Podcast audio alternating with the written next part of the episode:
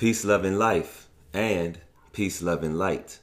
Got to give and always will. A shout out to the ancestors, the elders, listeners, likers, and subscribers. Can't show the hate no love. As always, drink your water, eat your greens. We are here, we are live, and we are in full effect. That was the sounds of OG.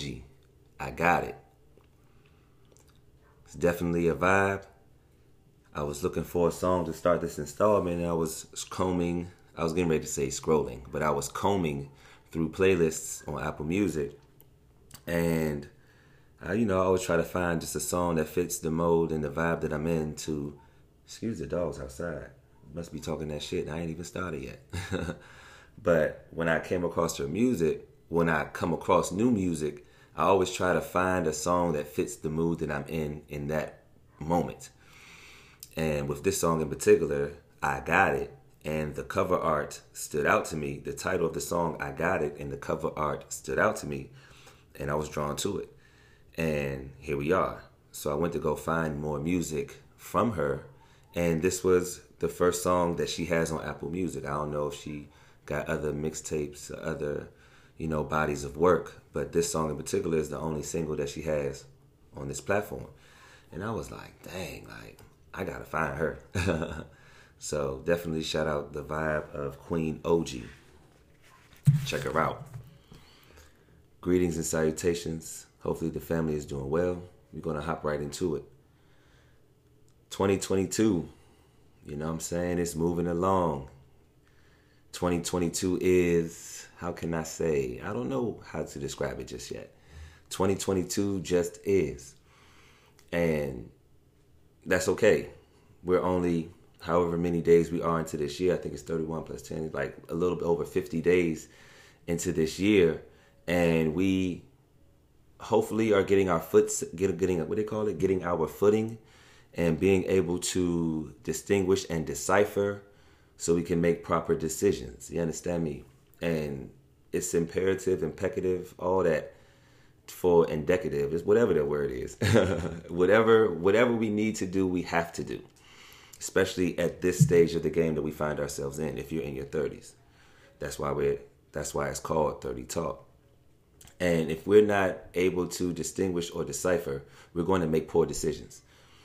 Here at 30 Talk, we're all about solutions. We're trying to provide avenues and resources for us to use when we start questioning our decision making. The book that I'm reading, let me see if I can find the title of it Thinking Fast and Slow. There was a term that was in that book that stood out to me. It it it it didn't necessarily stand out to me. It was something that I found intriguing. And once I learned a little bit more of what this term ego depletion meant, it got mixed reviews as far as how they define it, but the concept of it, the concept within itself is something that we should consider.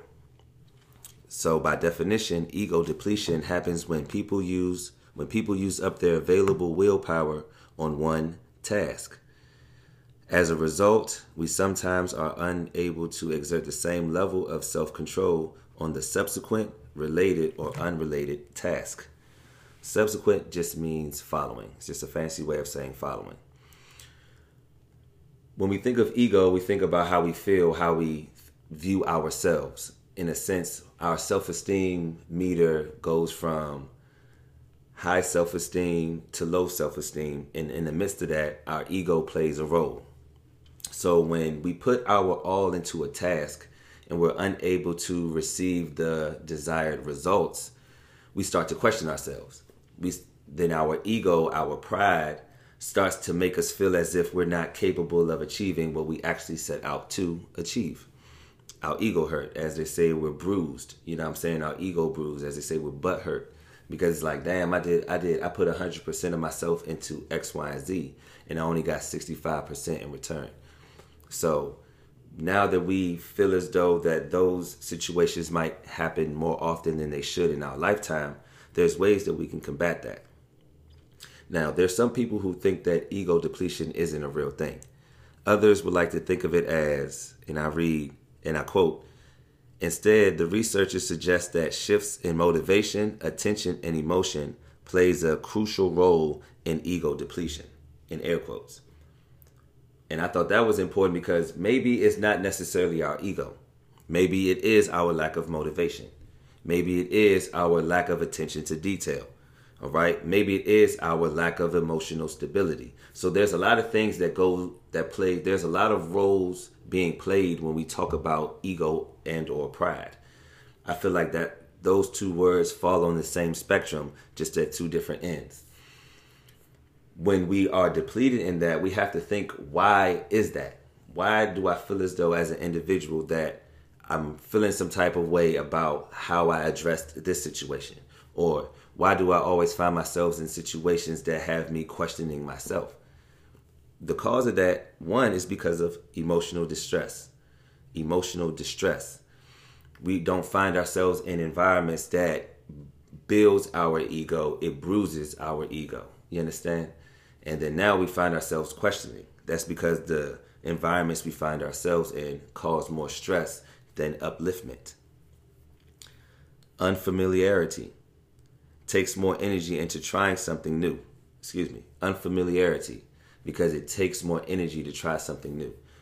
We find ourselves being ego, finding our bruising, mm, finding ourselves bruising our ego because we're scared to try something new. It's easier to stay where we are, and it takes a lot more energy to try something new. A lot of us as individuals have to find that that guster, that that third leg, I mean that that extra step to push us over the finish line and not be so scared of what we don't know. And a lot of times we think ourselves out of that. We we try to have the bulletproof plan, but we spend so much time putting the plan together that we have no energy to actually execute it. And that is called illusionary fatigue. We we thought of the the master plan, but we have no energy to execute it. So now we're fatigued and then we never find ourselves actually executing it because it's like, oh, I spent so much time to make sure every detail is correct. If it doesn't go as planned, I'm gonna be so hurt. Ego depletion. You understand? And lastly, it's choice. We get in our own way. and a lot of times what we choose to do, excuse me, what we choose to do isn't necessarily in our best benefit. We we just want, we just want however it comes, this is what I want, so this is what I'm gonna do to get it. And then when it doesn't turn out in the manner in which we desired it to, we find ourselves ego depleted. You understand? Questioning, second guessing. And we can't, and we can't, excuse me, because I'm reading and talking at the same time. I can't leave us with just the causes without any solutions. Because here at 30 Talk, we're all about solutions once we put a name to the face as far as what we are struggling with, dealing with, trying to conquer, trying to overcome, those aspects of our lives, once we describe them and put a name to them, now we can focus on solutions to try to change that. And one of the ways that we can prevent ego depletion is by improving our mood. Ways to improve mood, exercising, stretching, and not just once a week. I'm talking about really getting our bodies down and getting that blood flowing. Our mood it becomes stagnant because the blood in our body is not circulating in the manner in which it's supposed to. You understand? Stretching and doing yoga and doing at least 30 minutes of some type of physical activity a day keeps the blood circulating, and that which in turn can improve our mood. And that's just another conversation to be had. We also have to change our outlook looking through the world looking at the world through dirty lenses gives us cloudy vision you understand And we can't have that. We got to change our outlooks. We got to take them sunglasses off and, and feel that sun on our face and get acclimated to the real and stop playing with the fake. And lastly, we have to think about what matters. A lot of times our ego only hurts because we think about what everybody else is thinking instead of thinking about what really matters to us. And we in Melanated History Month, we need to bask in all our melaninness. and there's a lot of things that we can there's a lot of avenues that can be taken to help us to help us embrace that. Our first break. We're gonna be right back.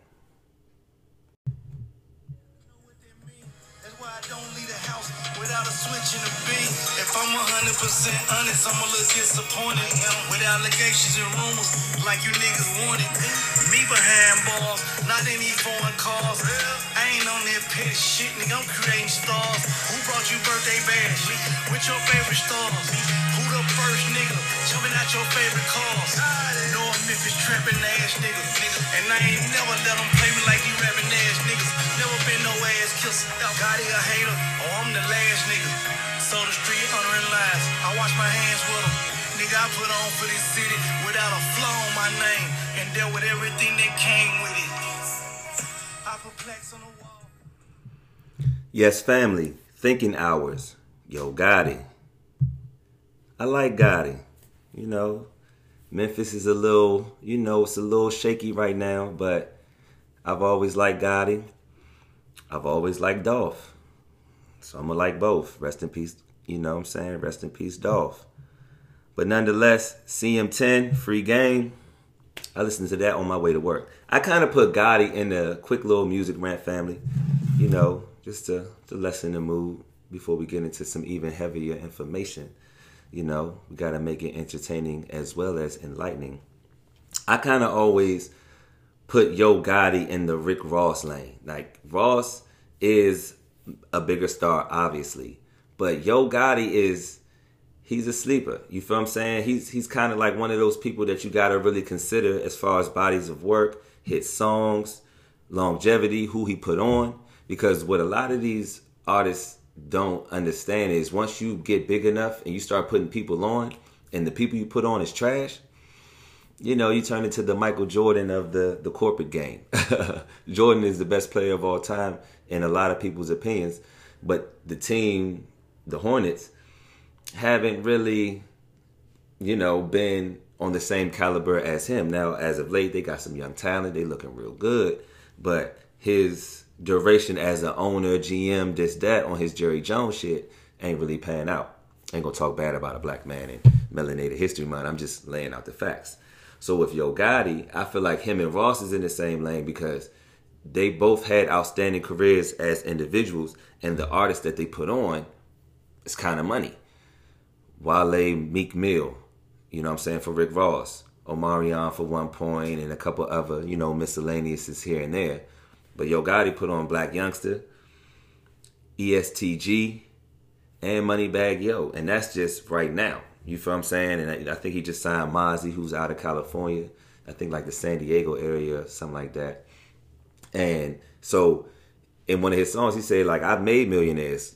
You know what I'm saying? Like Jay Z said, Jay Z made millionaires, Big made millions, Jane made billions. You know what I'm saying? Shit like that. So when I think of Yo Gotti, outside of the street beef, he's definitely up there as individuals that I um that I look up to.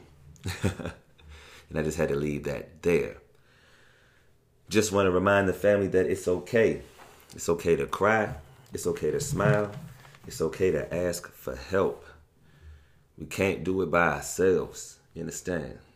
We gotta, we have to find a way to make a way and staying out the way at the same time. and it's indicative. That was the word I think that I was trying to say earlier. Indicative. For the second part of this installment, we got to get into this melanated history. We have to have a better understanding that melanated history is what they call American history. And I've always taken time to educate my people, to put my people on to information that's been that's been hidden from us. It's always been available, but it's also always been hidden from us at the same time. I think they call the phrase, I think the phrase is hidden in plain sight. And we have to defog that. We have to debunk that. And we have to do a lot of things in relation to that. And one is educating ourselves about melanated history. So this installment that I dropped in particular, I dropped it in 2018, May of 2018, and it's called Higher Learning. If I suggest the family check it out if you want to see the growth of the 30 Talk platform. 2018 is when I started. This is probably one of the first installments that I've done because I started in April and I dropped this one in May. So I'm revisiting revisiting this information now because we're in Melanated History Month, and I want us to kind of get a better understanding of what history actually is and how we can use it for our benefit, and not how the media and this corporation that we call America uses it to our detriment. This first part that I'm going to read is is my own writing because in 2018 I was really listening and reading James Baldwin, and I wanted to be a better writer. So this information that I'm reading first is something that I wrote, and let's see how I sounded then. Education is one of the pragmatic tools used to capture minds and influence and influence generations. It's through history we learn how to use our past, which in turns shape our present. The present configures the vision of the future. Rewriting history is an attempt to create a bias by deliberately omitting histor- by deliberately omitting historical facts or making outrageous claims based on gauzy evidence. Yeah. Something that stands out to me just in this just in rereading it is deliberately omitting historical facts. The whole critical race theory, that shit is real. Because if, if we just cracked open any history book, you will see a lot of flaws in what they call the Caucasian. You understand? And because we have been, for lack of better terms, under the thumb of the Caucasian, we don't really see how they really be giving it up. Because we're so busy trying to find ourselves, they use that to their advantage. So leaving out historical facts that actually matter in what they call American history, we have to take a deeper dive into deeper dive into. One of those historical facts is the anti-literacy laws. And I'm just going to read what it was like f- for an individual who got caught teaching a melanated person to read or write, to be human per se.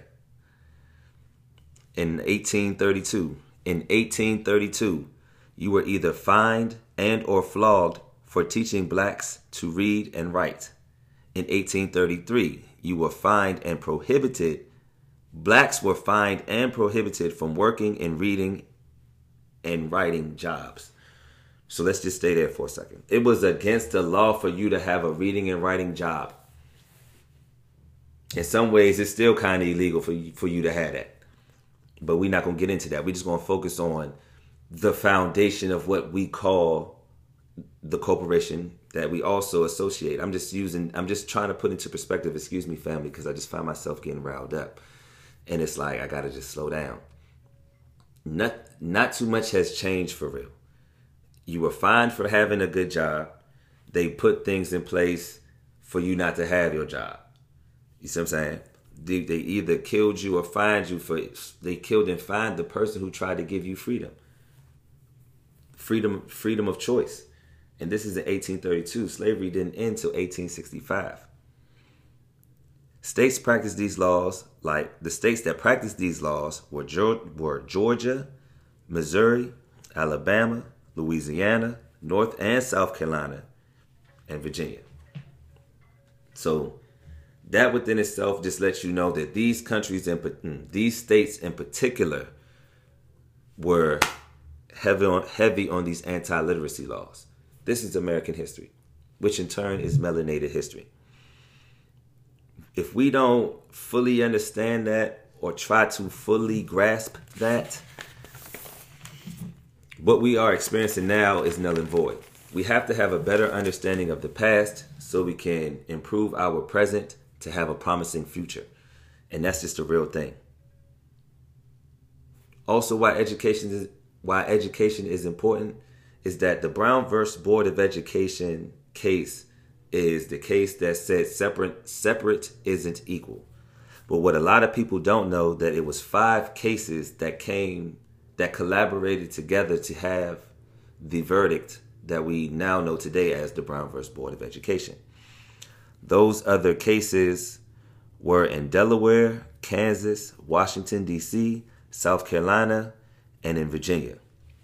So, those five cases, you can look them up on the internet. Those five cases help us get the verdict that we have and know today as the Brown versus Board of Education.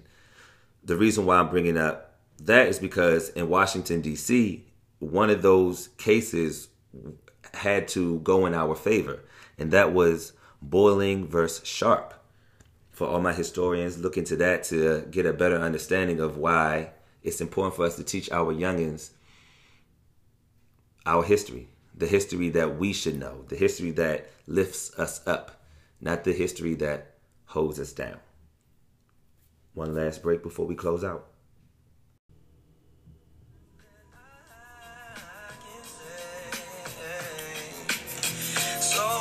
Just say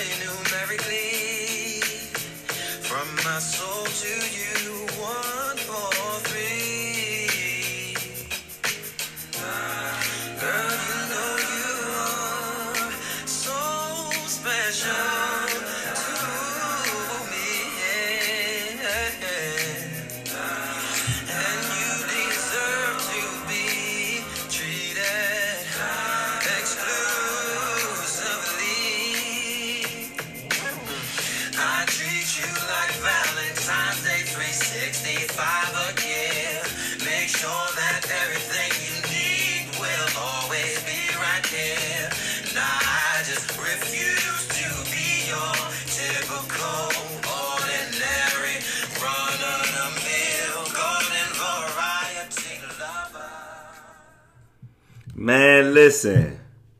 Soulchild, I think they just had their battle. I mean, they Verzuz, him versus Anthony Hamilton. And I like Anthony Hamilton, but Soulchild, man, listen. I ain't watched the Verzuz yet. I'll probably watch it on YouTube after I'm done with this installment. But I was riding with my man Soulchild 143 off his first album. You let the first eight songs play, no skip. And this is in the year 2000. We in 22. You understand me?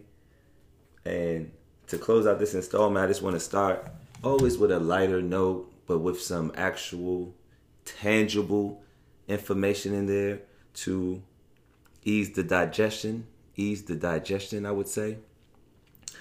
And it's think about what what used to make us happy when we had what they call before we had what they call responsibilities. In my Phil and Lil voice from Rugrats, before we had responsibilities, things were simpler. And I'm just trying to point out that nothing much has really changed. We've just been exposed to more. We have a broader perspective, a older perspective, but it doesn't mean that we still can't embrace and and or channel the energy that we once had before. That's why this installment in particular, we talk about how we look at history. We shouldn't always view ourselves, view it in a manner in which we see ourselves as docile. And that will continue to keep the shackles on our mind. Like I said in the last installment, we might be free from chains on our wrists and feet, but we still in bondage mentally. We are still in search of ourselves. Like whole culture, this jab information, COVID shit, oxymoron shit, the Omicron shit. You know what I'm saying? It's just a lot of things, a lot of unnecessary variables that are being presented. And it's up to us to decipher what is actually being done underneath it all. And the best way to pursue that is have an understanding of what history really is and, and how we can best utilize it.